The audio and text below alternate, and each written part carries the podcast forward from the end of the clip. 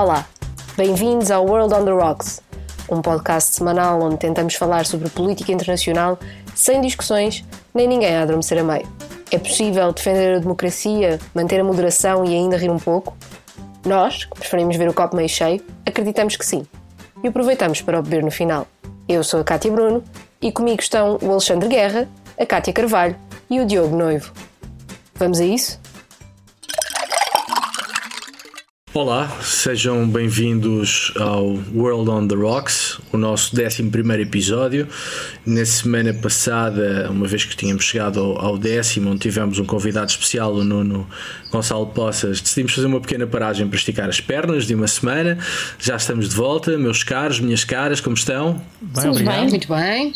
E tu também? Boa. Boa, deu para, deu para descansar a semana de pausa. O nosso pequeno interlúdio foi, foi, foi produtivo. Deu para descansar. Deu para esplanadar. Deu para esplanar. Que maravilha. Deu para descansar, mas também deu para sentir saudades. Claro, claro, são mútuas. Uh, bom, e uma vez que estamos uh, todos prontos, uh, passamos já aos nossos brindes da semana. Cátia Bruno, a que brindas esta semana? Eu brindo uh, com atraso, porque isto era um brinde que deveríamos ter feito a semana passada, não é? Mas como estivemos uh, a esticar as pernas, uh, não deu a oportunidade, portanto vem agora com atraso, mas acho que ainda merecido. Um, eu vou brindar à decisão da Justiça Norte-Americana de condenar Derek Chauvin, o polícia que está agora provado matou George Floyd com a imagem que todos vimos do joelho no pescoço. Um, e acho que é uma condenação importante porque temos visto muitos casos de, de violência policial nos Estados Unidos, um, uns mais agressivos do que outros, mas acho que este era um caso uh, chocante e, e, o julgamento provou isso mesmo com, com as declarações do médico legista e, e das, da própria força policial a dizer que aquele método não era usado um, pelo aquele, por aquele departamento da polícia e portanto uh, parece-me que uh, já tardava uma condenação destas num caso mediático nos Estados Unidos e espero que possa ser o início de uma reflexão maior um, do trabalho policial nos Estados Unidos em relação, sobretudo, aos jovens de raça negra se pelo menos for dissuasória, já não é um, um, um mau princípio. E não se repetiu, um, e não se repetiu uh, o que aconteceu no julgamento de Rodney King, onde o primeiro julgamento uhum. foram absolvidos claro. e depois gerou todos aqueles claro. riots que, que ficaram para claro. a história, não é? Claro. Alexandre, continua tu e o teu brinde esta semana. Olha, o meu brinde também vou ficar pelos Estados Unidos. Vou brindar à senadora Susan Collins, portanto, do Maine, uh, uma senadora já algo veterana, porque hum, ela, em entrevista ao State of the Union, o programa State of the Union da, CNS, da CNN, veio, enfim, veio sair um pouco em defesa daquilo que são os princípios mais virtuosos do Partido Republicano. E de uma forma eh, que se traduz na defesa do próprio Mitt Rooney que, um, que este sábado, enfim, numa convenção republicana no, no Utah, portanto, o estado do qual uh, Mitt Rooney é, portanto, é, é, é senador, uh, e, e, e, onde ele, o Mitt Rooney, foi fortemente vaiado, uh, enfim, porque Uh, o Mitt Romney, como se devem estar recordados, foi por duas vezes votou, portanto, pelos dois, nos dois processos de impeachment, ele votou favoravelmente pelo impeachment do, do Donald Trump a ala mais, enfim, mais radical do Partido Republicano não, não perdoou Mitt Rooney. Nesta, neste, nesta convenção, portanto, do Utah, uh, o Rooney foi, foi, portanto, foi fortemente veiado uh, e, e, a determinada altura virou-se para, para, enfim, para os próprios republicanos presentes, mais de 2 mil, e perguntou se eles não estariam, não estariam uh, enfim, embaraçados com aquela com aquela situação, uh, enfim, e com aquele comportamento, porque realmente, é, o, sobretudo, o principal é respeitar a liberdade de opinião e é isso que é o Partido Republicano. E a própria Susan Collins veio, uh, veio, enfim, veio chamar a atenção para isso, veio ser em defesa do Mitt Romney, veio lembrar que o Partido Republicano é um partido que defende outros valores, outro tipo de valores, e também veio defender a própria Liz Cheney, que também tem sido muito criticada por ela mais radical do Partido Republicano, e porque ela própria, Elise Cheney, também votou no, na segunda, no segundo impeachment, votou favoravelmente, portanto, pela, enfim, pelo, pelo processo de impeachment para o do Trump. E nesse sentido, enfim, um brinde à Susan Collins, porque acho que é preciso alguma coragem dentro do próprio partido e, e, e numa altura em que, digamos, as coisas estão tão, tão crispadas e, e, de facto tão radicalizadas, acho que é preciso alguma coragem uh, para se vir assumir de facto uh, os, os, princípios virtuosos e os valores virtuosos daquilo que é o, o, que apesar de tudo é o Partido Republicano e que, e, e que sempre teve, não é? Sim. E enfim, que é algo que se verifica nos Estados Unidos, é algo que se verifica em Espanha, uh, defender esses Diogo, princípios. Deixas-me só acrescentar. Diz, diz, claro.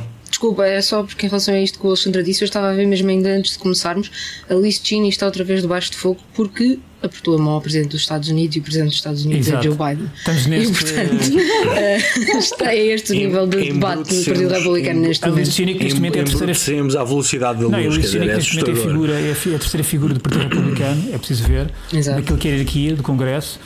E mais, a Liz Cheney já deixou no ar estas últimas semanas que poderá ser candidata em 2024. E, portanto, pode uhum. estar a criar aqui uma corrente muito forte dentro do Partido Republicano, porque é preciso, já agora se me permites, digo só mais 30 segundos. É que esta aula é muito interessante, porque esta aula da Liz Cheney, por exemplo, a Liz Cheney é filha do Dick Cheney, que vem de uma aula que era a aula considerada neoconservadora, portanto, do Partido Republicano sim. e dos Falcões. Sim, sim. E, portanto, é uma aula que tem alguma margem, ou seja, tem, é, portanto, está, está imbuído de um certo conservadorismo, uh, até, enfim, de, de um neoconservadorismo, mas eh, muito com os valores, portanto, mas muito enraizada naquilo que são os valores tipicamente republicanos. Portanto, o que não tem nada a ver Claro. Mas, Alexandre, lembras-te lembras lembras do que disseram uh, dos chamados neocons nos tempos de W. Bush, nos tempos então, de Cheney? Então Eram a encarnação do então, mal. Perfeitamente. Perfeitamente. Um, Agora andamos a celebrar o facto de W. Bush e Michelle Obama terem uma amizade. Exatamente. Não, claro. é, é? a nova revolução. É as voltas não, que a história dá. Exato. E, e, Mas, enfim, olhando se calhar mostra como... o, quão, o quão despropositados e exagerados foram alguns dos comentários feitos e que se calhar quando andamos à procura de extremistas eles depois acabam por aparecer, não é? Exatamente. Uh, mas enfim, isso seria, seria outra, outra conversa. Uh, Cátia Carvalho, Cátia de Carvalho, e tu? uh, olha, falando em extremistas, uh, o meu brinde esta semana vai para a Alemanha, que colocou sob vigilância o movimento negacionistas da pandemia. Uh, estes movimentos negacionistas estão espalhados um pouco por todo o mundo e eles são alimentados por notícias falsas que minam a forma como se gera a pandemia a democracia e a segurança pública. Em particular, na Alemanha, este movimento assumiu práticas, adotou práticas um pouco mais agressivas, tendo atacado polícias, desobedecido a ordens de saúde pública e até tendo uh, subido as escadas do Parlamento. Isto pode parecer uma coisa banal, mas na altura isto foi considerado algo extremamente grave um ataque à democracia, à Casa da Democracia na Alemanha. Além disto, os negacionistas estão associados ao, ao movimento QAnon e a um movimento extremista, e vamos ver se eu digo isto bem, em alemão, que é uh, este movimento extremista chama-se um, Reichsbürger, qualquer coisa assim, que recusa aceitar a legitimidade do Estado alemão moderno. E como se não bastasse, os membros do partido de extrema-direita, AFD, também estão ligados a este movimento negacionista e eu relembro que este partido, como já falamos aqui, uh, também está a ser alvo de vigilância por parte das autoridades. E, portanto, o governo alemão vai ainda mais longe com esta vigilância uh, a estes movimentos e estabelece um departamento específico para investigar as ameaças vindas de movimentos que procuram deslegitimar o governo e, e, e, portanto, é, e é neste departamento onde o movimento negacionista se encaixa. E por isso, portanto, eu saúdo e, e, brindo a este passo dado pelo governo alemão para enfrentar esta ameaça, que ganhou força com a pandemia e que se teme que se estenda para lá do fim da pandemia. Isto, claro, que não é só na Alemanha, isto vai acontecer um bocadinho por todo o mundo ocidental e acho que mais cedo ou mais tarde esta ameaça vai ter que começar a ser levada cada vez mais a sério. Hum. E já agora, já que falaste em QAnon, uh, aproveito para recomendar um excelente trabalho da nossa Kátia Bruno. Sim, uh, nossa, QAnon, excelente, foi um entrevistado. Na, na, também, mas se a jornalista não soubesse fazer o trabalho, o resultado não era tão bom, e portanto a jornalista merece um cumprimento. Obrigado, o obrigado. trabalho está publicado no Observador e, e, quem tem interesse pelo tema, evidentemente, Sim, vale, a pena, vale a pena ler. Por fim, o meu brinde, também falarei de democracia, é ao 25 de Abril. Pode parecer um brinde a destempo, mas como na semana passada não houve episódio e a data me parece muito importante, julgo que se justifica recuperar o tema e recuperar a data. E brindo ao 25 de Abril, deitando mão a duas ideias de Marcelo Rebelo de Souza. Primeira ideia: a história não tem donos. A segunda ideia: a história é complexa. O 25 de Abril é uma data importante de âmbito nacional logo passível de ser celebrada por todos os portugueses. Visto que Portugal é um país democrático e, por conseguinte, plural, é natural e desejável que as celebrações sejam tão plurais quanto a sociedade portuguesa, sob pena de o 25 de Abril não ser uma data verdadeiramente nacional. E depois há a complexidade da história. O 25 de Abril marca o início do processo de transição democrática portuguesa não foi a única. Nesta terceira vaga de democratizações, para usar, enfim, o, o esquema apresentado por Huntington, eh, e a terceira vaga que se iniciou precisamente com, com, com a transição portuguesa, houve outras como a espanhola e a grega. E, e, e das várias uh, transições democráticas, podemos concluir que são uh, processos. Não começam e acabam no mesmo dia. Têm avanços e têm recuos, fluxos e refluxos. Não tiveram evoluções lineares. O 25 de Abril arrancou um processo sinuoso, difícil, com vários percalços, mas que culminou com uma democracia representativa com direitos, liberdades e garantias. Celebrar o 25 de Abril não é celebrar uma data mágica, como se a democracia e a liberdade tivessem aparecido e se consolidado em 24 horas, mas é sim assinalar o fim de um regime autoritário e o início de um processo cujo resultado é querido por todos os democratas. E insisto, a democracia é por definição plural, logo a celebração da data uh, deve sê-lo também, um, ehm, desde logo se partimos do princípio que a democracia é uma coisa importante e é algo que nós falamos no genérico aqui do nosso podcast, que é de facto a defesa da democracia a partir de pontos de vista diferentes e a partir de ideias diferentes. E julgo que a, a efeméride do 25 de Abril devia ser aqui, aqui assinalada. E pronto. Uh, Absolutamente. Dito, dito isto, e viva o 25 de Abril. 25 de Abril sempre. O problema sempre. é de quem não, se quer, quem não quer celebrar 25 de Abril. Esse é que é o verdadeiro problema. Exato. De quem não quer celebrar ou de quem entende que o 25 de Abril é propriedade privada. Uh, uh, Exato. Passa a ironia, certo? Passa a ironia, evidentemente. e, e, de facto, se nós queremos que a data seja nacional, como eu acho que é e como eu acho que deve ser, porque é importante para todo o país, e insisto, se formos democratas, se não formos democratas, a conversa é outra. Uh, mas para aqueles nós, nós que partimos do princípio que os nossos ouvintes são democratas. Serão, com certeza. com certeza.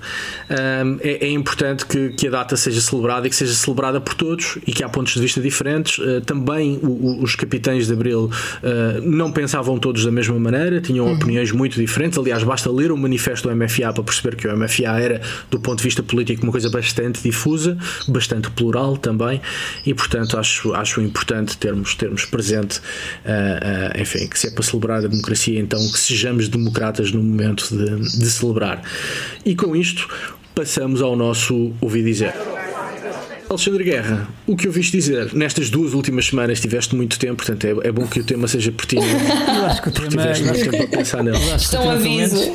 Pertinente não sei, mas que é divertido é porque envolve o Boris Johnson e portanto tudo o que envolve o Boris ah, Johnson okay. é sempre divertido. um, e agora falando um pouco mais a sério, a, a, política no Reino Unido está, estes últimos dias está, está ao rubro, porque estamos a entrar numa semana de facto politicamente muito agitada, porque vai haver eleições quinta-feira, enfim, eleições na Escócia, parlamentares, no país de Gales, eleições locais uh, em alguns municípios uh, na própria Inglaterra. Portanto, há um processo eleitoral com alguma dimensão, até porque havia eleições que já deviam ter sido realizadas, mas com a questão da pandemia foram, foram foram adiadas, e pelo meio a, a guerra político-partidária aquece, eu não diria tanto político-partidária, porque o líder do Labour, não sei onde é que ele anda, mas enfim, lá andará certamente, algures.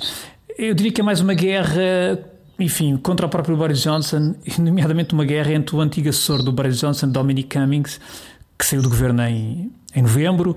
Enfim, eh, a história não acabou propriamente bem. O Dominic Cummings foi um dos grandes obreiros daquilo que foi a vitória do Boris Johnson, do próprio vitória do Brexit e foi sempre um homem que acompanhou uh, de perto o Boris Johnson, mas a verdade é que a relação deles, enfim, terminou, não terminou provavelmente da melhor maneira, e isso agora está a ter reflexos que eu penso que não irão prejudicar em muito o próprio Boris Johnson, mas que neste momento estão, está a dar algumas dores de cabeça, porque um, basicamente o Dominic Cummings, enfim, até em jeito de represália, há uns dias uh, veio escrever num blog, veio, portanto, veio insinuar que uh, Boris Johnson andava, enfim, a ter procedimentos pouco corretos e que no fundo violavam aquilo que são as boas práticas governamentais a nível de, de digamos, de donativos, nomeadamente donativos para a sua casa, portanto, donativos que seriam para ajudar as obras uh, de, de, enfim, de, de, remodelação da sua casa, o número 11 em Downing Street,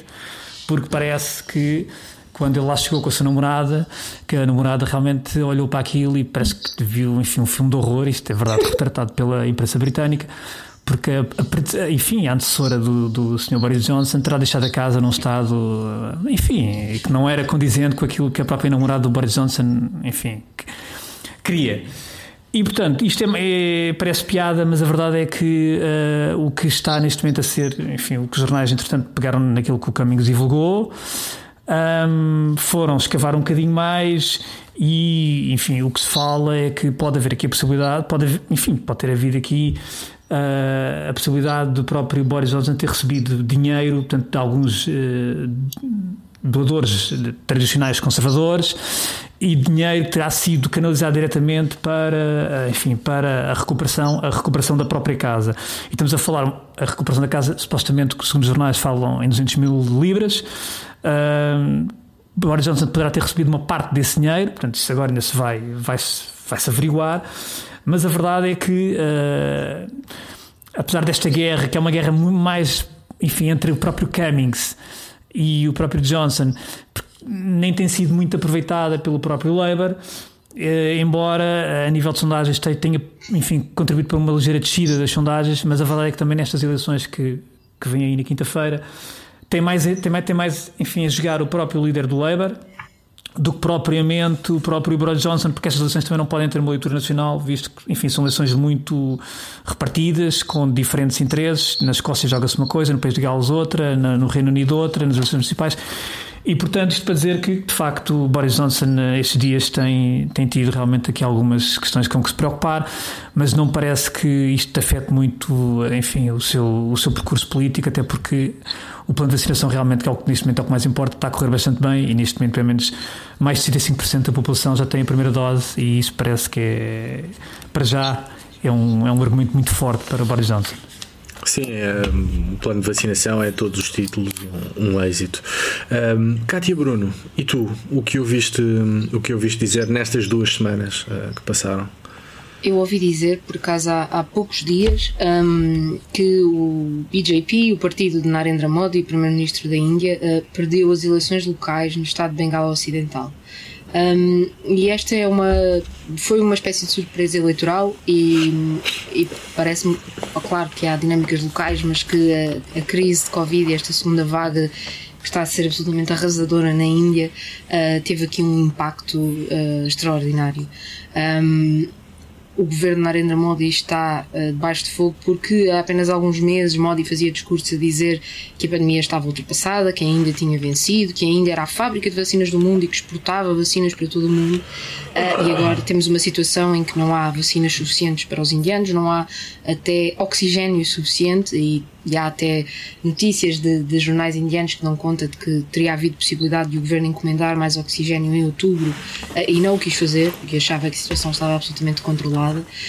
Um, e é curioso, como Narendra Modi é um líder muito popular, um, muitas vezes atacado no estrangeiro, sobretudo pelas suas políticas identitárias do, do hinduísmo, que levam muitas vezes a um, ataques contra muçulmanos, mas que mantinha uma popularidade enorme dentro do país uh, e pode ser agora a Covid-19 a ser de facto uh, o elemento que, ao contrário do que se passou na maioria dos outros países que tiveram grandes crises com a doença e que tal não se refletiu diretamente um, no afastamento de governos, um, se calhar na Índia temos aqui um caso em que a dimensão da tragédia é tal que pode ter reflexos políticos de uma forma que não tínhamos visto até agora.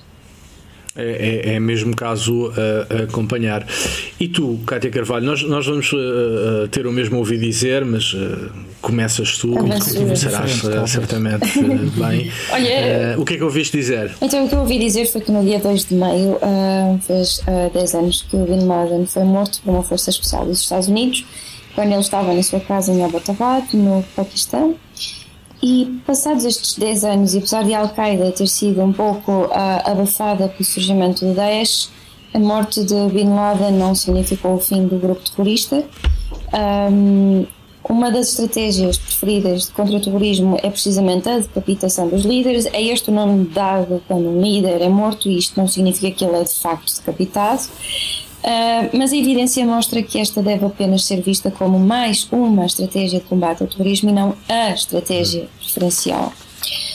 E o presidente Biden anunciou no Congresso na semana passada que a ameaça terrorista uh, no Afeganistão devido à morte de Bin Laden diminuiu e que por isso as tropas americanas podiam ser retiradas de lá e ele quer concluir este processo até o dia 11 de setembro de 2021, quando faz precisamente 20 anos, uh, sobre o 11 de setembro.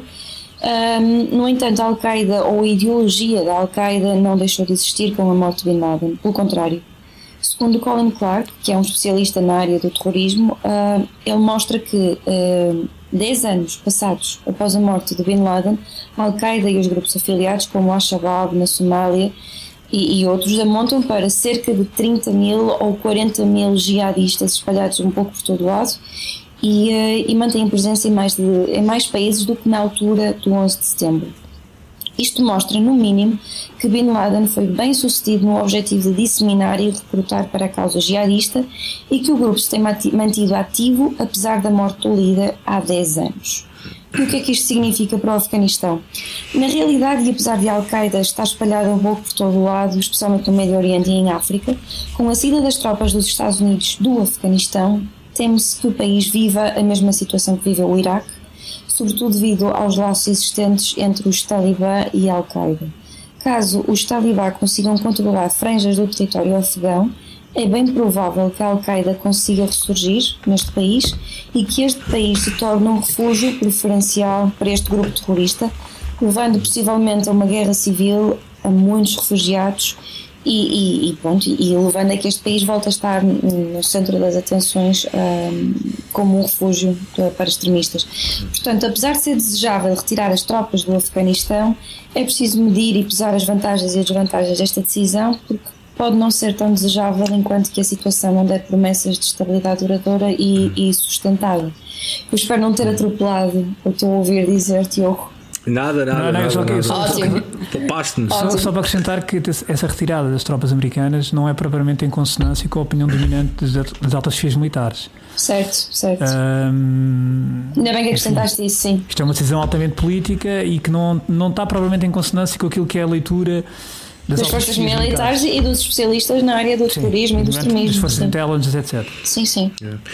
Eu, eu também quero, quero uh, centrar o meu ouvido dizer na, no décimo aniversário na, da morte de Osama Bin Laden, um, essencialmente para referir duas coisas. Por um lado, a, a, a quantidade ingente de documentação encontrada em Abbottabad, um, alguma dela não mereceu a atenção que devia ter merecido, na, na minha opinião, uh, mostra que um conjunto de ideias feitas sobre Al-Qaeda que continuam a, a fazer caminho uh, não é bem verdadeira. Aquela ideia de que a Al-Qaeda era uma organização mais inspiradora do que real. Um, enfim, com base na documentação encontrada, mostra-se que Bin Laden tinha um contacto relativamente estreito com algumas das suas filiais, nomeadamente no Maghreb Islâmico, uh, ou a chamada Al-Qaeda no Maghreb Islâmico, e portanto aquela ideia de que a Al-Qaeda era mais uma bandeira que inspirava do que propriamente uma organização ficou em larga medida desacreditada com, com a documentação encontrada na casa onde Bin Laden foi morto. A segunda coisa uh, uh, que me parece importante dizer, e a pegar no artigo do Colin Colin Clark que falas, que creio que está no Washington Post, Sim.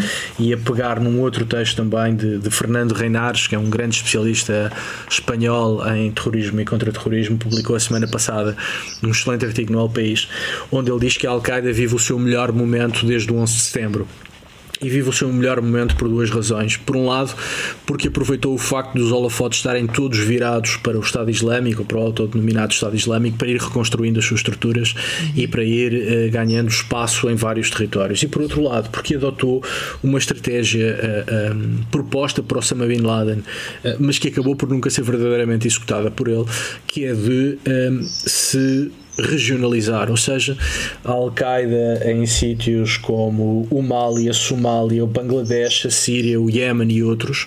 Um, passou a estar junto das populações. Nós já falámos disto quando falámos no episódio sobre Moçambique.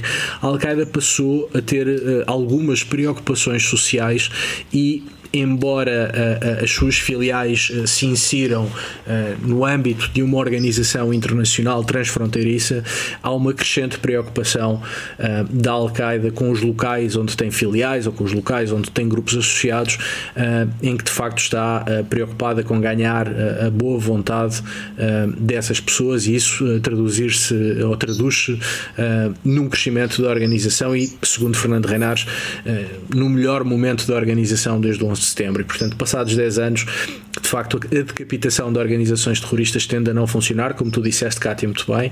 Aliás, já não funcionou com o IRA, já não Exato. funcionou com a ETA, já não funcionou com o Hamas. Daesh, uh, não também, vai, também vai provar Daesh, esta verdade. Uh, com a Al-Qaeda uh, não funciona, certamente, até pelo, pelas características da Ayman al-Zawahiri, que é o atual líder da Al-Qaeda, número 2 de Bin Laden, e, portanto, temos a Al-Qaeda para durar.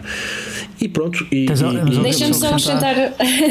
Diz, claro. acrescenta, Kátia, acrescenta. Ok, vou, vou, vou então tomar o lugar. Uh, há alguns especialistas que dizem que, uh, apesar de Al-Qaeda aparentemente estar adormecida, ela ainda vai ressurgir com um grande atentado outra vez. Sim, é possível. Isso é possível porque neste momento o que é que acontece? Uh, esta retirada já é, já é quase já é muito evidente para alguns especialistas que antecipam já uma guerra complicada no Afeganistão. Porquê? Porque neste momento os talibãs já controlam um país entre 40% a 60% do território. E vão claramente, a partir do momento que os americanos saírem do território, eles vão claramente conquistar Cabul. Este é o grande, vai ser o grande objetivo. E há uma relação uh, próxima, isto é inequívoco, entre o Talibã e a Al-Qaeda. Por isso é que neste Sim. momento já se começa a falar numa aliança, isto é realmente a história tem coisas interessantes, volta-se a falar na aliança, enfim, dos Estados Unidos apoiarem o exército afegão e a Aliança do Norte, lembram-se? Aliás, a Aliança do Norte Sim. foi a primeira organização. Mas sabes que a história, quando se repete, é como farsa, não é? A história não, a história não se repete, mas como eu li, a história não se repete, mas tem rimas. Sim, sim. Portanto, e, e, é preciso ver que a primeira, a primeira entidade com que, que, os, que os, os, elementos da CIA, os primeiros elementos da CIA chegaram ao Afeganistão em 2001, em setembro ainda de 2001, foram preparar o terreno para, para as operações especiais, foram precisamente para abrir, para criar, abrir, criar laços de, de elos de negociação, precisamente foram, foram para o Val de Pangir precisamente para falar com a Aliança do Norte para criar uh, elos de ligação e nomeadamente com o célebre Arrumado Massoud que entretanto depois foi, foi, foi, morto. Foi, foi morto. Portanto, hum. vamos ter realmente tempos muito, não necessariamente nos próximos meses porque para já a própria, os próprios Talibã e a própria Al-Qaeda vão assegurar, vão, vão, vão, não, não acredito que vão, que vão propriamente criar aqui um, um conflito de, de, grande dimensão, mas eu acho que a partir Sim, de setembro... e, porque, porque fazendo fé, enfim, nestas coisas que se vão, que se vão uh, escrevendo e, e Reinar sempre foi, Fernando Reinar sempre foi bastante bem informado. Aliás, o caso do, do, dos atentados de 11 de março em Madrid ele que, o, que basicamente esclarece o caso. Uh, esta ideia de consolidação social da Al-Qaeda, uh, mostrando que ela está muito mais preocupada em, em ganhar simpatias locais, faz com que o crescimento não seja para amanhã, mas que Sim seja um crescimento bastante consolidado. E portanto, enfim, teremos problema. E vai também ser, para, vai ser interessante ver o papel do Paquistão no meio disto tudo. Sim, o do costume. Ah, será certamente o do costume. Será certamente o do costume.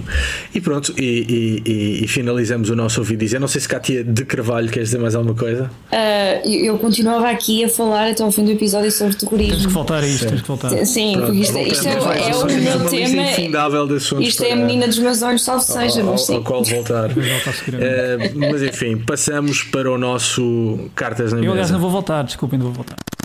Cartas na mesa, uh, voltamos à Rússia, uh, voltamos a Navalny e voltamos porque a ONG deste homem, uh, prisioneiro político, dissidente, dissolveu-se porque iria ser proibida no âmbito de uma lei contra o extremismo.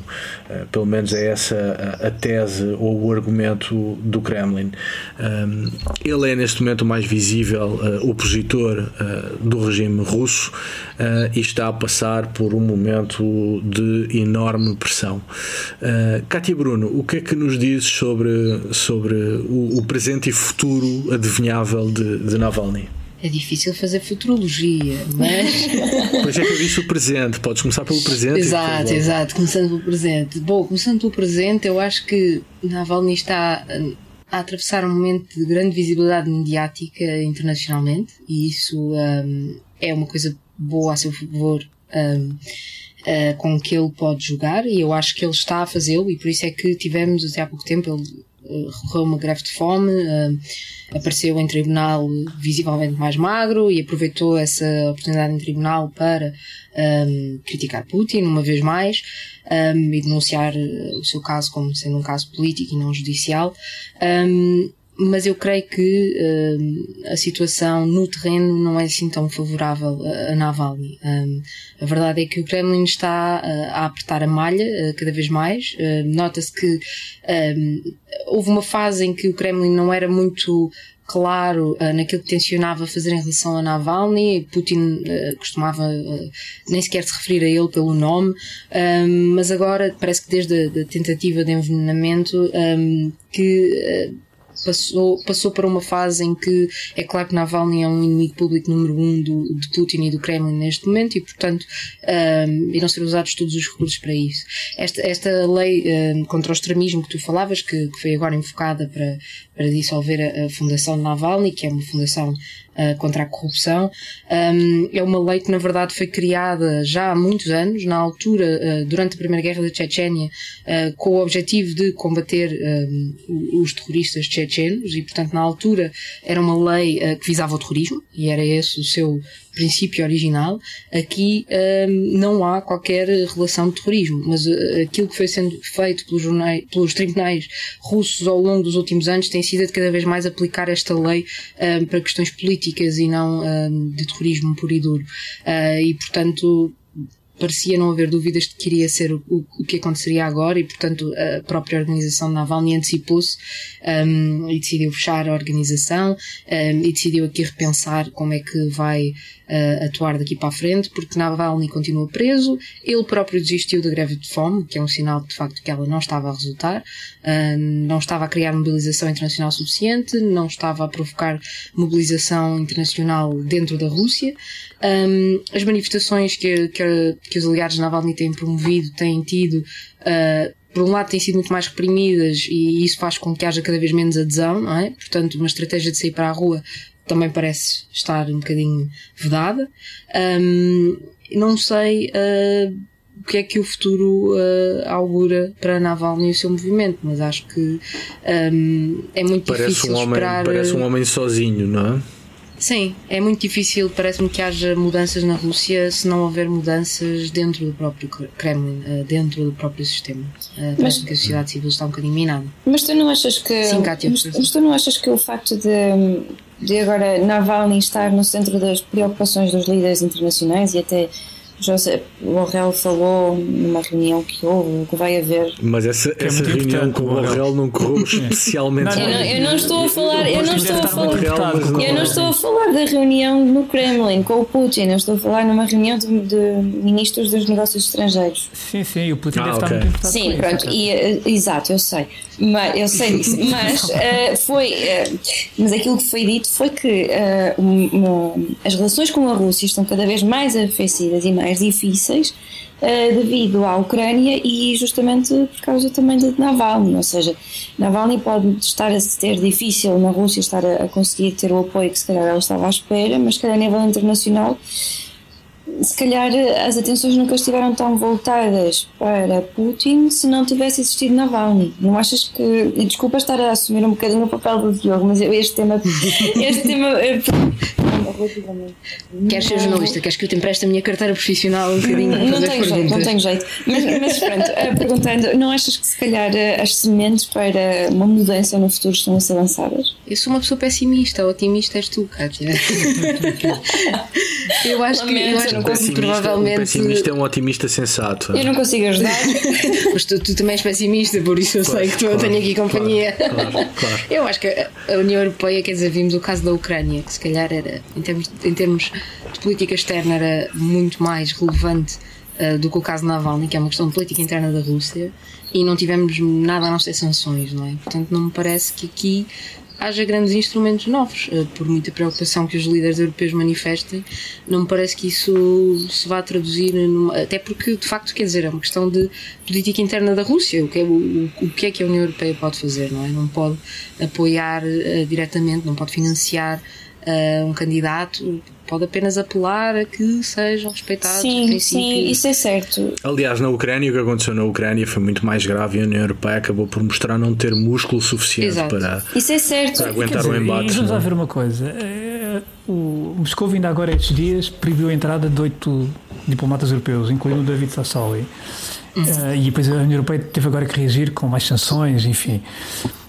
O Putin, quer dizer, não pouco, pouco se importa com aquilo que a União Europeia pensa e com aquilo que a União Europeia vai fazer. Né? Quer dizer, isso é altamente indiferente. Aliás, nós olhamos para o passado, eu assim, vem-me à cabeça, Litvinenko, Ana Politskaya, Boris Nemtsov, só assim, todos morreram.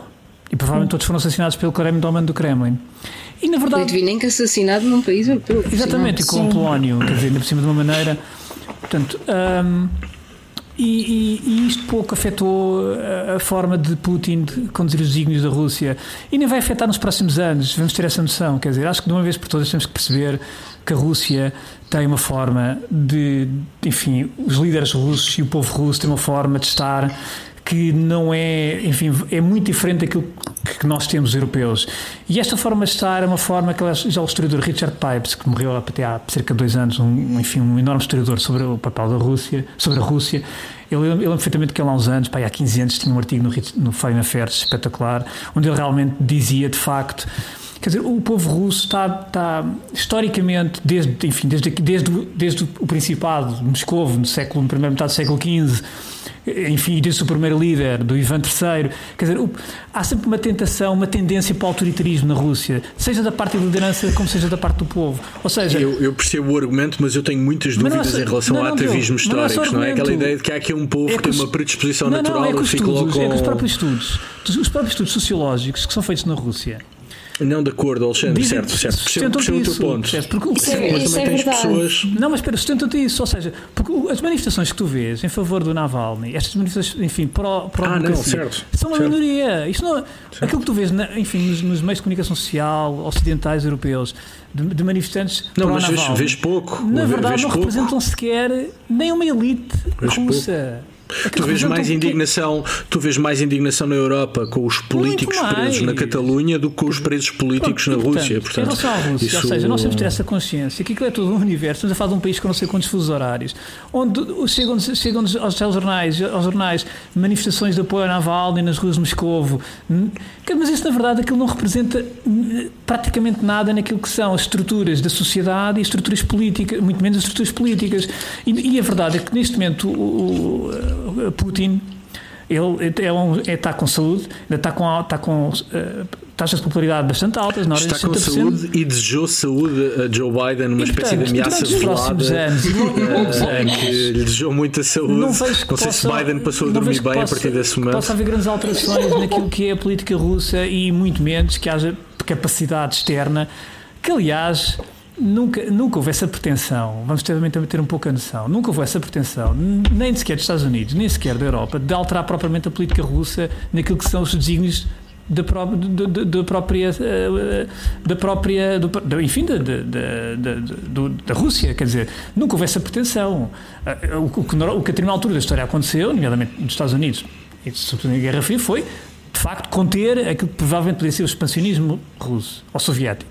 Agora, nunca houve a pretensão histórica dos Estados Unidos ou da Europa de, eh, de, de alterar aquilo que são a, a, a relação entre eh, o poder político e, a, e, os cidadãos. Aliás, isto no próprio século XIX foi evidente, quer dizer, houve grandes conflitos entre a Europa e a Rússia mas nunca houve uh, a pretensão de alterar aquilo que era a relação uh, que, de, de, poder e de, da, da, sociedade e das, suas, das próprias lideranças russas. E, portanto, eu não vejo efetivamente que haja aqui um movimento que possa mudar alguma coisa, até porque este movimento não representa representa muito pouco naquilo que é a sociedade russa e portanto estou com a Cátia Bruno, quer dizer, acho que nem é uma questão de ser pessimista, é uma questão de ser realista e de perceber que, que quer dizer, que estes movimentos. Sim, depois há, há, um outro facto que é, ah, enfim, isto é discutível, mas em, em regra os regimes autoritários ou as ditaduras tendem a aguentar melhor, pelo menos numa primeira fase, a pressão internacional do que uma democracia. Não é? Uma democracia é muito mais vulnerável a campanhas internacionais do que propriamente um regime autoritário onde o poder está consolidado, como é o caso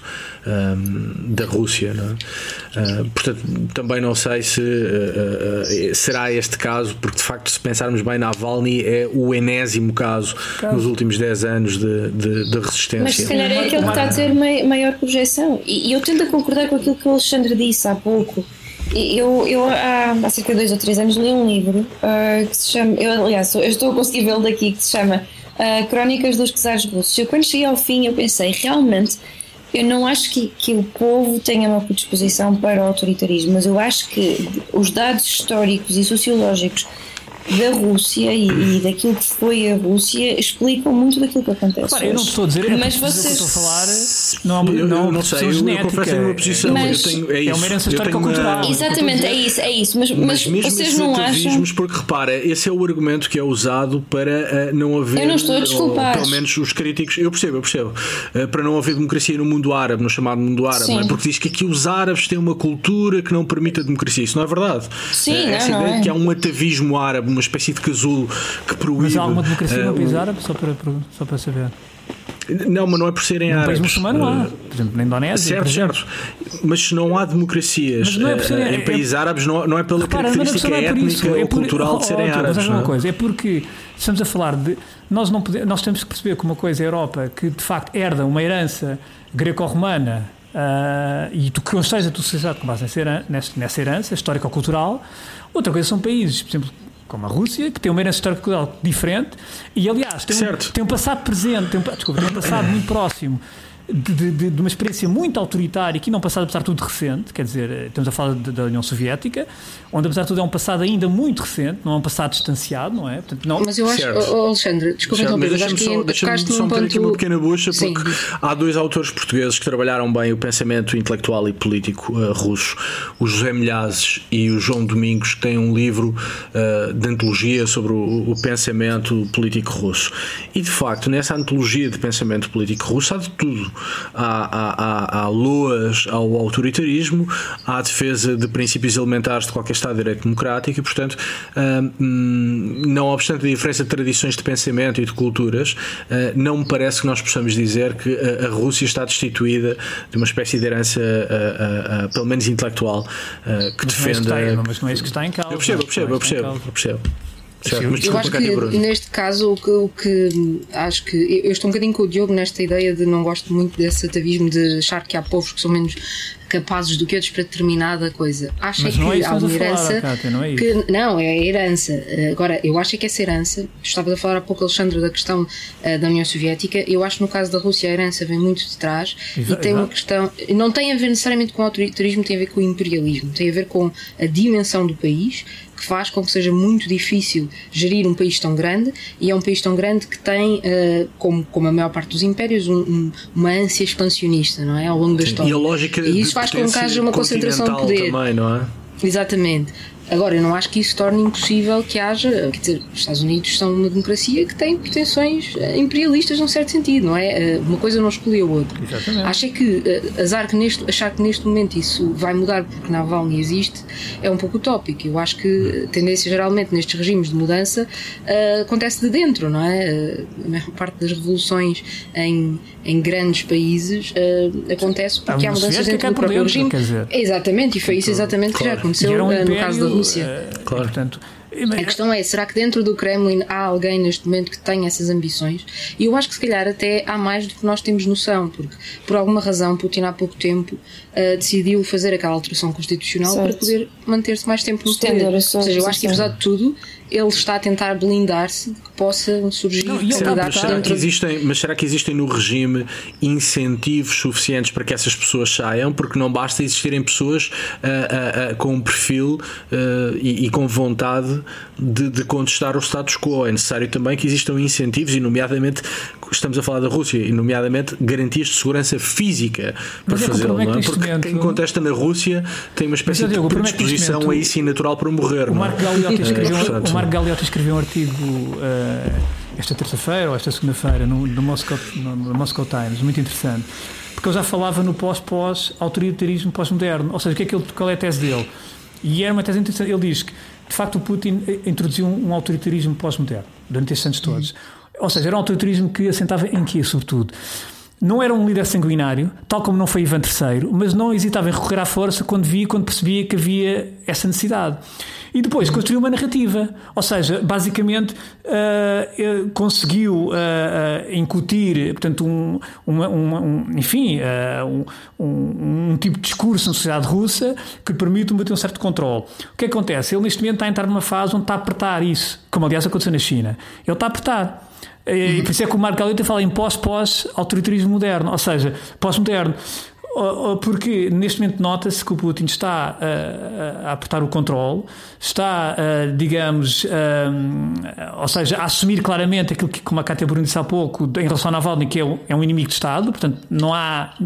Ainda, aliás, ainda ontem, ainda esta segunda-feira, esta terça-feira, foi acusado um aliado do Navalny num processo que, que- que começou em setembro de 2020. Imagine-se, porque este aliado de Navalny, em 2014, retweetou uma música de Rammstein chamada Pussy e, portanto, foi acusado. E a acusão é pornografia. Pornografia, exatamente. Portanto, aliás, os próprios Rammstein já reagiram esta terça-feira a essa, esta, esta. Isto foi ontem, foi esta terça-feira, esta segunda-feira, portanto, que, que esta acusação foi, foi, foi liberada. E, portanto, neste momento o próprio Putin já não está a esconder esse reforço de poder e sabe perfeitamente que não há nenhuma, nem os Estados Unidos, nem a Europa, sequer vão ter capacidade para alterar isto. Portanto, Claro, isso, isso, isso também. isto Apesar de eu vários ser anos. otimista, sei isso. Bom, e, e Diogo, uma vez antes que de, não vamos. antes de avançares, deixa-me só fazer uma pequena nota. Eu tinha falado aqui há uns tempos sobre o Navalny, dizer que a Amnistia Internacional tinha retirado da lista de presos políticos Certo. por causa de algumas posições dele. Certo. Folguem ver, folguem ver que, entretanto, a Amnistia Internacional voltou a defender Navalny e a dizer Há que ele estava acusado Há por motivações políticas. Portanto, palmas também quando as coisas são bem feitas. Sim, há esperança, há esperança. Bom, mas em- em- tendo em, conta que não vamos resolver os problemas da Rússia, proponho, proponho então que passemos para, para, para o último segmento do nosso episódio, para as nossas obsessões. Cátia de Carvalho, qual foi ou qual é a tua obsessão esta semana? Olha, o Alex acabou de, de tocar num ponto demasiado especial para mim, foi falar em Rammstein. que é uma. Acabámos de perder, acabámos de perder o controle do episódio. Exato, né? eu aproveito, aproveito para recomendar Rammstein, mas isto não tem sido a minha obsessão só desta última semana, tem sido uma obsessão recorrente ao longo da minha vida, desde que eles surgiram. Mas, mas agora falando a sério, quer dizer, não é que Rammstein não seja uma coisa séria para mim, claro que é, mas Foi o que eu disse, perdemos o controle do episódio. voltando ao tema, voltando ao tema eh, que aqui me trouxe, que é eu esta semana trago um livro para variar. Eh, que se chama Baz Mike. Ele foi escrito pelo João Paulo Ventura, que é o meu coautor, e pelo Rui Dias, que é também. eh, que, que, aliás, eles são os dois inspectores na, na Polícia Judiciária e fazem os dois parte da Unidade Nacional contra o Terrorismo da Polícia Judiciária. E eles escreveram um pequeno livro, tem eh, 160 páginas, mais coisa menos coisa, e em que eles contam a história desta unidade contra o terrorismo, que antes chamava-se uh, Unidade Nacional de Combate ao Banditismo. uh, SIM, uh, e mais tarde passou a ser chamada UNCT, Unidade Nacional contra o Terrorismo, e pronto. E neste livro eles fazem um relance, como eles lhe chamam, um relance sobre o combate ao terrorismo e à crimina- criminalidade violenta no Portugal contemporâneo. Eles vão desde a história da UNCT e da CCB, passam pelas FP25, pela extrema-direita também, por a criminalidade organizada e por outras coisas que aconteceram aqui em Portugal. Assim, coisas da pesada, como Rammstein. E, portanto, este é um livro que eu. Desculpem. Portanto, este é um livro que, para quem está interessado nestas temáticas, acho que dá sempre jeito, porque nós tendemos sempre a pensar que Portugal uh, passa sempre um bocadinho imune, um bocadinho ao lado da violência política e da violência organizada, e a verdade é que não é bem assim. Muito bem. Alexandre Guerra, tu vais voltar ao Sama Bin Laden, Sim, certo? eu tinha dito que ia voltar há pouco e de facto vou voltar. Pego-me, enfim, nos vossos, nos vossos temas que há pouco abordaram e aproveitei e vou aproveitar para sugerir, enfim, para dizer a minha opção. Por acaso é uma certa opção que eu gosto imenso deste filme, que é o, o Zero Dark Thirty. Portanto, É um grande filme. eu acho que é um grande filme, é da Catherine Bigelow, que já tinha feito também um grande filme, o Art Locker, sobre, em 2009. Que é sobre- fantástico, Sim. exatamente. Este filme, o Zero, o Zero Dark Thirty, é de 2012. E no fundo, o que é que este filme retrata? É um filme, é ficcional, até certo ponto. Porque, e por isso é que eu trouxe aqui este filme também é interessante, porque é o único filme que há sobre, de facto, a tensão do, do Osama Bin Laden. Ah, retrata um pouco, o interessante deste filme é que retrata o processo que leva à identificação do local, do compound da Abbottabad, onde estava o Osama Bin Laden. E o interessante deste filme é porque é, é, é, porque é que é interessante? Porque este filme, além de estar muito bem feito, de facto é um filme muito interessante de se ver, é um filme que, apesar de ser ficcional, tem claramente o contributo e, da CIA. Hoje, olhando para o filme e sabendo-se o que sabe, vê-se que o filme está muito próximo em algumas passagens daquilo que aconteceu na realidade.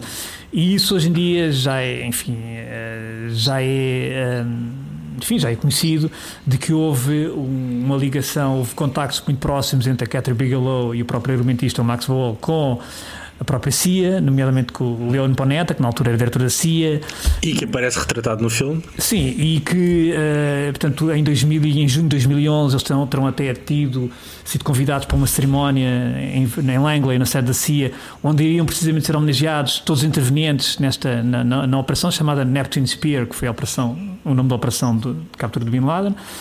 E nessa, nessa cerimónia, de facto, diz que o Leon Panetta terá terá falado com a própria Bigelow e com o Max Ball sobre alguns detalhes confidenciais da operação.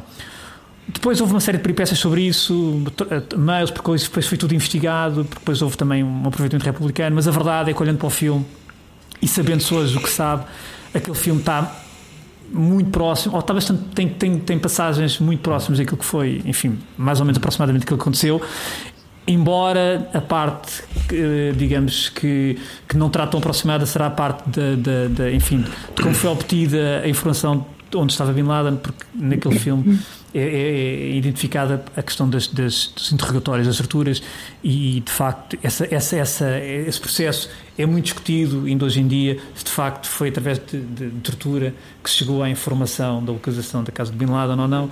A CIA diz que não, diz que as torturas não têm tanto peso na, na, na- naquilo que é, enfim, o, o apuramento de informação, mas acho que é um Mas filme. essa foi um bocado a, a polémica do filme nos Oscars, não é? O Zero Dark Thirty perde para o Argo. O Argo, que- Ahm, que é desse precisamente ano. por isso, porque, porque é do mesmo ano, foram os Oscars O Argo é juntos. interessante e é um, é um filme claramente o Argo tem, é interessante porque ah, O Argo acaba por ser uma defesa da negociação, enquanto o Zero Dark Thirty parece dizer que os, eh, eh, as técnicas de interrogatório Resultam. intensivas Resultam. funcionam. Funcionam. E portanto E o... o- Argo terá vencido, e aliás foi Michelle Obama a entregar esse Oscar. E a questão o é que que não o é, Argo o foi que não é sim, irrelevante. O Argo é um filme assumido, assumido, foi um, um filme que é assumido claramente, foi feito claramente em parceria com a CIA. Isso é, é claro. Não, sim, mas, mas dão-te duas teses diferentes. Um diz-te Não. claramente que negociar vale a pena, o outro Sim. diz-te que uh, tortura, chamando-lhe técnicas de interrogatório Sim. Que- intensivas, uh, que funcionam. E que depois, politicamente, nos Oscars, isso acaba por ter Não teve, reflexos claro. quando o Argo é premiado E, e o Zero Dark Thirty E embora não. se diga que realmente essa, essa, essa parte do filme não corresponde à realidade, não sabemos, não, nunca Sim. iremos saber, não é? Boa sugestão. Cátia Bruno, e tu? Eu uh, aproveitava, tu- aproveitava já a tua deixa que falaste aqui neste, nestas duas teses de negociar ou matar. Um, eu, a semana passada, fui ver uma peça que tem causado muita polémica porque tem o, o título Catarina e a Beleza de Matar Fascistas. Uh, eu acho que uh, a peça é um bocadinho um, um texto de Rochard, ou seja, uh, as pessoas olham para ela e veem aquilo que querem ver. Um, e eu acho que isso é um sinal de que a peça é boa, ou seja, a peça não é determinista, a peça é aberta à reflexão e à discussão. E a discussão aqui é, obviamente, eu interpreto de forma uh, figurativa, não é? Se devemos matar fascistas ou não. E qual é a alternativa. E este é todo o debate em torno da peça. Eu acho que podemos fazer. Uh, a peça uh, descola pouco da realidade, é, é abertamente, uh, embora nunca se diga o nome chega, é óbvio que, que é isso que está, que está ali em causa. Eu acho que ganhava um pouco se abrisse mais o leque, até porque isto não é uma questão só portuguesa. Um, mas acho que uh, aplica-se muito bem se olharmos, por exemplo, para o debate sobre a ilegalização ou não do Chega. Acho que é um, um, um bom exemplo uh, do que é, uh, do que é que, qual deve ser a estratégia de, de, combater este tipo de ideias, não é? Se devemos permitir a existência do partido um, e combatê-lo no plano das ideias ou se devemos matá-lo, entre aspas, proibindo a sua existência. Eu não tenho dúvidas do lado em que estou nessa barricada. Um, eu acho que as ideias não se matam porque elas sobrevivem sempre. eu acho que elas se combatem. A Al-Qaeda mostra um, isso. Exatamente. uh, infelizmente, acho que nem toda a gente que estava presente na sala uh, concordaria comigo. Um, isso também me preocupa um pouco. Um, mas, uh, mas fiquei obcecada com a peça, pensei muito sobre ela, falei sobre ela com pessoas que também a viram e acho que ela tem esse grande mérito de, de nos pôr a pensar qual é a melhor forma de lidar com, com os desafios já, de extremismo que enfrentamos hoje. Eu já agora eu não vi a peça, mas eu li, li sobre ela e, e eu acho que até isso se pode prender outra coisa dessa peça que a Cátia, enfim, eh, é muito interessante aquilo que a Cátia disse, que é eh, aquele problema de, ou aquela questão de, não é matar fascistas, mas eu acho que ainda é pior, é denunciar fascistas. Ah, isso leva-nos para outro debate. Exatamente. a peça, a peça, nem, a peça nem vai por aí. É a questão do denunciar fascistas, a questão da denúncia. E a nossa sociedade está a entrar um pouco nessa questão da denúncia, o apontar o dedo às vezes nem é uma questão dos fascistas, é aquele que tem uma opinião diferente da minha. E nós não, mas é que a questão é essa: é o, define, é por favor, se fosse o teste, é por favor, é defina fascista. E quem é que define? Era o que eu estava a pensar, isto é que era um debate. Claro. E portanto, é claro, é, muito, não, isso... é muito. E acho que é interessante porque pensar sobre estas matérias é muito interessante. Uhum. E, e mas acho que eu, eu não vi a peça também, mas, mas gostei muito de ouvir a Cátia Bruno e confesso que depois de te ouvir, Cátia, um, se calhar tenho uma predisposição maior para. Sim, para eu, eu acho que se criou muito sururu à volta da peça. Eu não sei se a peça ainda tem, eu acho que ainda não tem. Uh, mas acho que vai, vai passar vai? Ah, noutros vai sítios, okay. acho que vai, vai retomar noutros certo. teatros, não sei ainda bem uhum. qual é o calendário. Eu acho que se centrou muito no título e acho que o próprio encenador, o Tiago Rodrigues, gostou um pouco dessa colagem nas entrevistas que claro. deu, não, não quis desfazer esse mistério em torno do título, um, mas acho que a peça é muito menos determinista do que o título mostra. A, a peça é de facto um debate sobre como é que lidamos uh, com as ideias que nós consideramos intoleráveis, não é? Qual é o caminho? Exatamente. Hum. Boa. Uh, e, e, para terminar de uma maneira muitíssimo mais ligeira, porque hoje falámos de coisas uh, muito sérias, uh, a minha sugestão é uma série de televisão espanhola chamada El Hierro, tem duas temporadas, a última é deste ano, de 2021. É um policial simples, mas nada óbvio, e por isso é tão bom. Eh, a simplicidade da história uh, torna tudo mais plausível e as curvas na trama e no enredo fazem com que seja muito, muito entretida. E tem, a meu ver, uma grande mais-valia que é a de aproveitar bem o local onde foi filmada e onde se desenrola a história. A ilha de El Hierro, que é uma das mais pequenas e menos conhecidas do arquipélago das Canárias. Os locais mais emblemáticos da ilha, os efeitos e os custos da insularidade. E aquela é uma insularidade muito peculiar, desde logo porque El Hierro tem um território bastante complicado. As paisagens, está tudo perfeitamente inserido na série. Um, ao ponto de converter a ilha num personagem discreto, mas omnipresente do primeiro ao último episódio, e tudo isto uh, uh, potenciado por uma fotografia absolutamente magnífica. Uh, enfim, em resumo, a série está centrada numa juíza que é transferida para a ilha e que pouco após chegar tem de lidar com um caso de homicídio. O caso acaba por revelar o habitual em qualquer policial, crimes paralelos, ódios de estimação, avareza, os lados escuros do ser humano, mas revela também especificidades sociais e geográficas daquela ilha. É uma série, como digo, bastante simples, mas muito eficaz e muito bem feita. Eh, por cá esteve ou está no canal AMC, mas creio que se encontra também em serviços de streaming. Antes que os meus queridos amigos eh, gozem comigo, não, não tenho DVD. Espero o DVD em breve. Eu por acaso ia comentar, eu queria ver, mas só deve ver em DVD, mas no final não. Estou a tratar, estou a tratar disso. Mas tenho, mas tenho o DVD de um filme também ambientado em El Hierro e o filme chama-se Hierro. Há pouca criatividade com os títulos uh, naquilo que se passa na ilha. O filme é de 2009, já tem os aninhos, realizado por Gabe Ibanez. É um thriller uh, psicológico que também integra as paisagens e a orografia da ilha uh, na história de uma maneira fantástica, mas enfim, são duas histórias completamente diferentes. O, o filme, já agora, é um filme mais duro, mais sombrio. Uh, é um dos filmes da minha vida, acho que é um filme extraordinário. É, é, dos mesmos produtores de um outro filme bastante conhecido que é O Labirinto de Fauno, realizado por uhum. Guilherme Del Toro. E portanto, quer a série uh, uh, El Hierro, quer o filme Hierro, são muito, muito, muito recomendáveis. enfim, basicamente o que vos estou a sugerir é que viajem a El Hierro e se não puderem ir presencialmente, então usem a série usem o filme como forma de visitar a ilha. E pronto, e, e, e dito isto, uh, chegamos ao fim do nosso episódio. Para a semana a mais, prometemos não esticar as pernas para a semana e, cá portanto, estaremos. cá estaremos. Abraço a todos. Abraço. Até lá.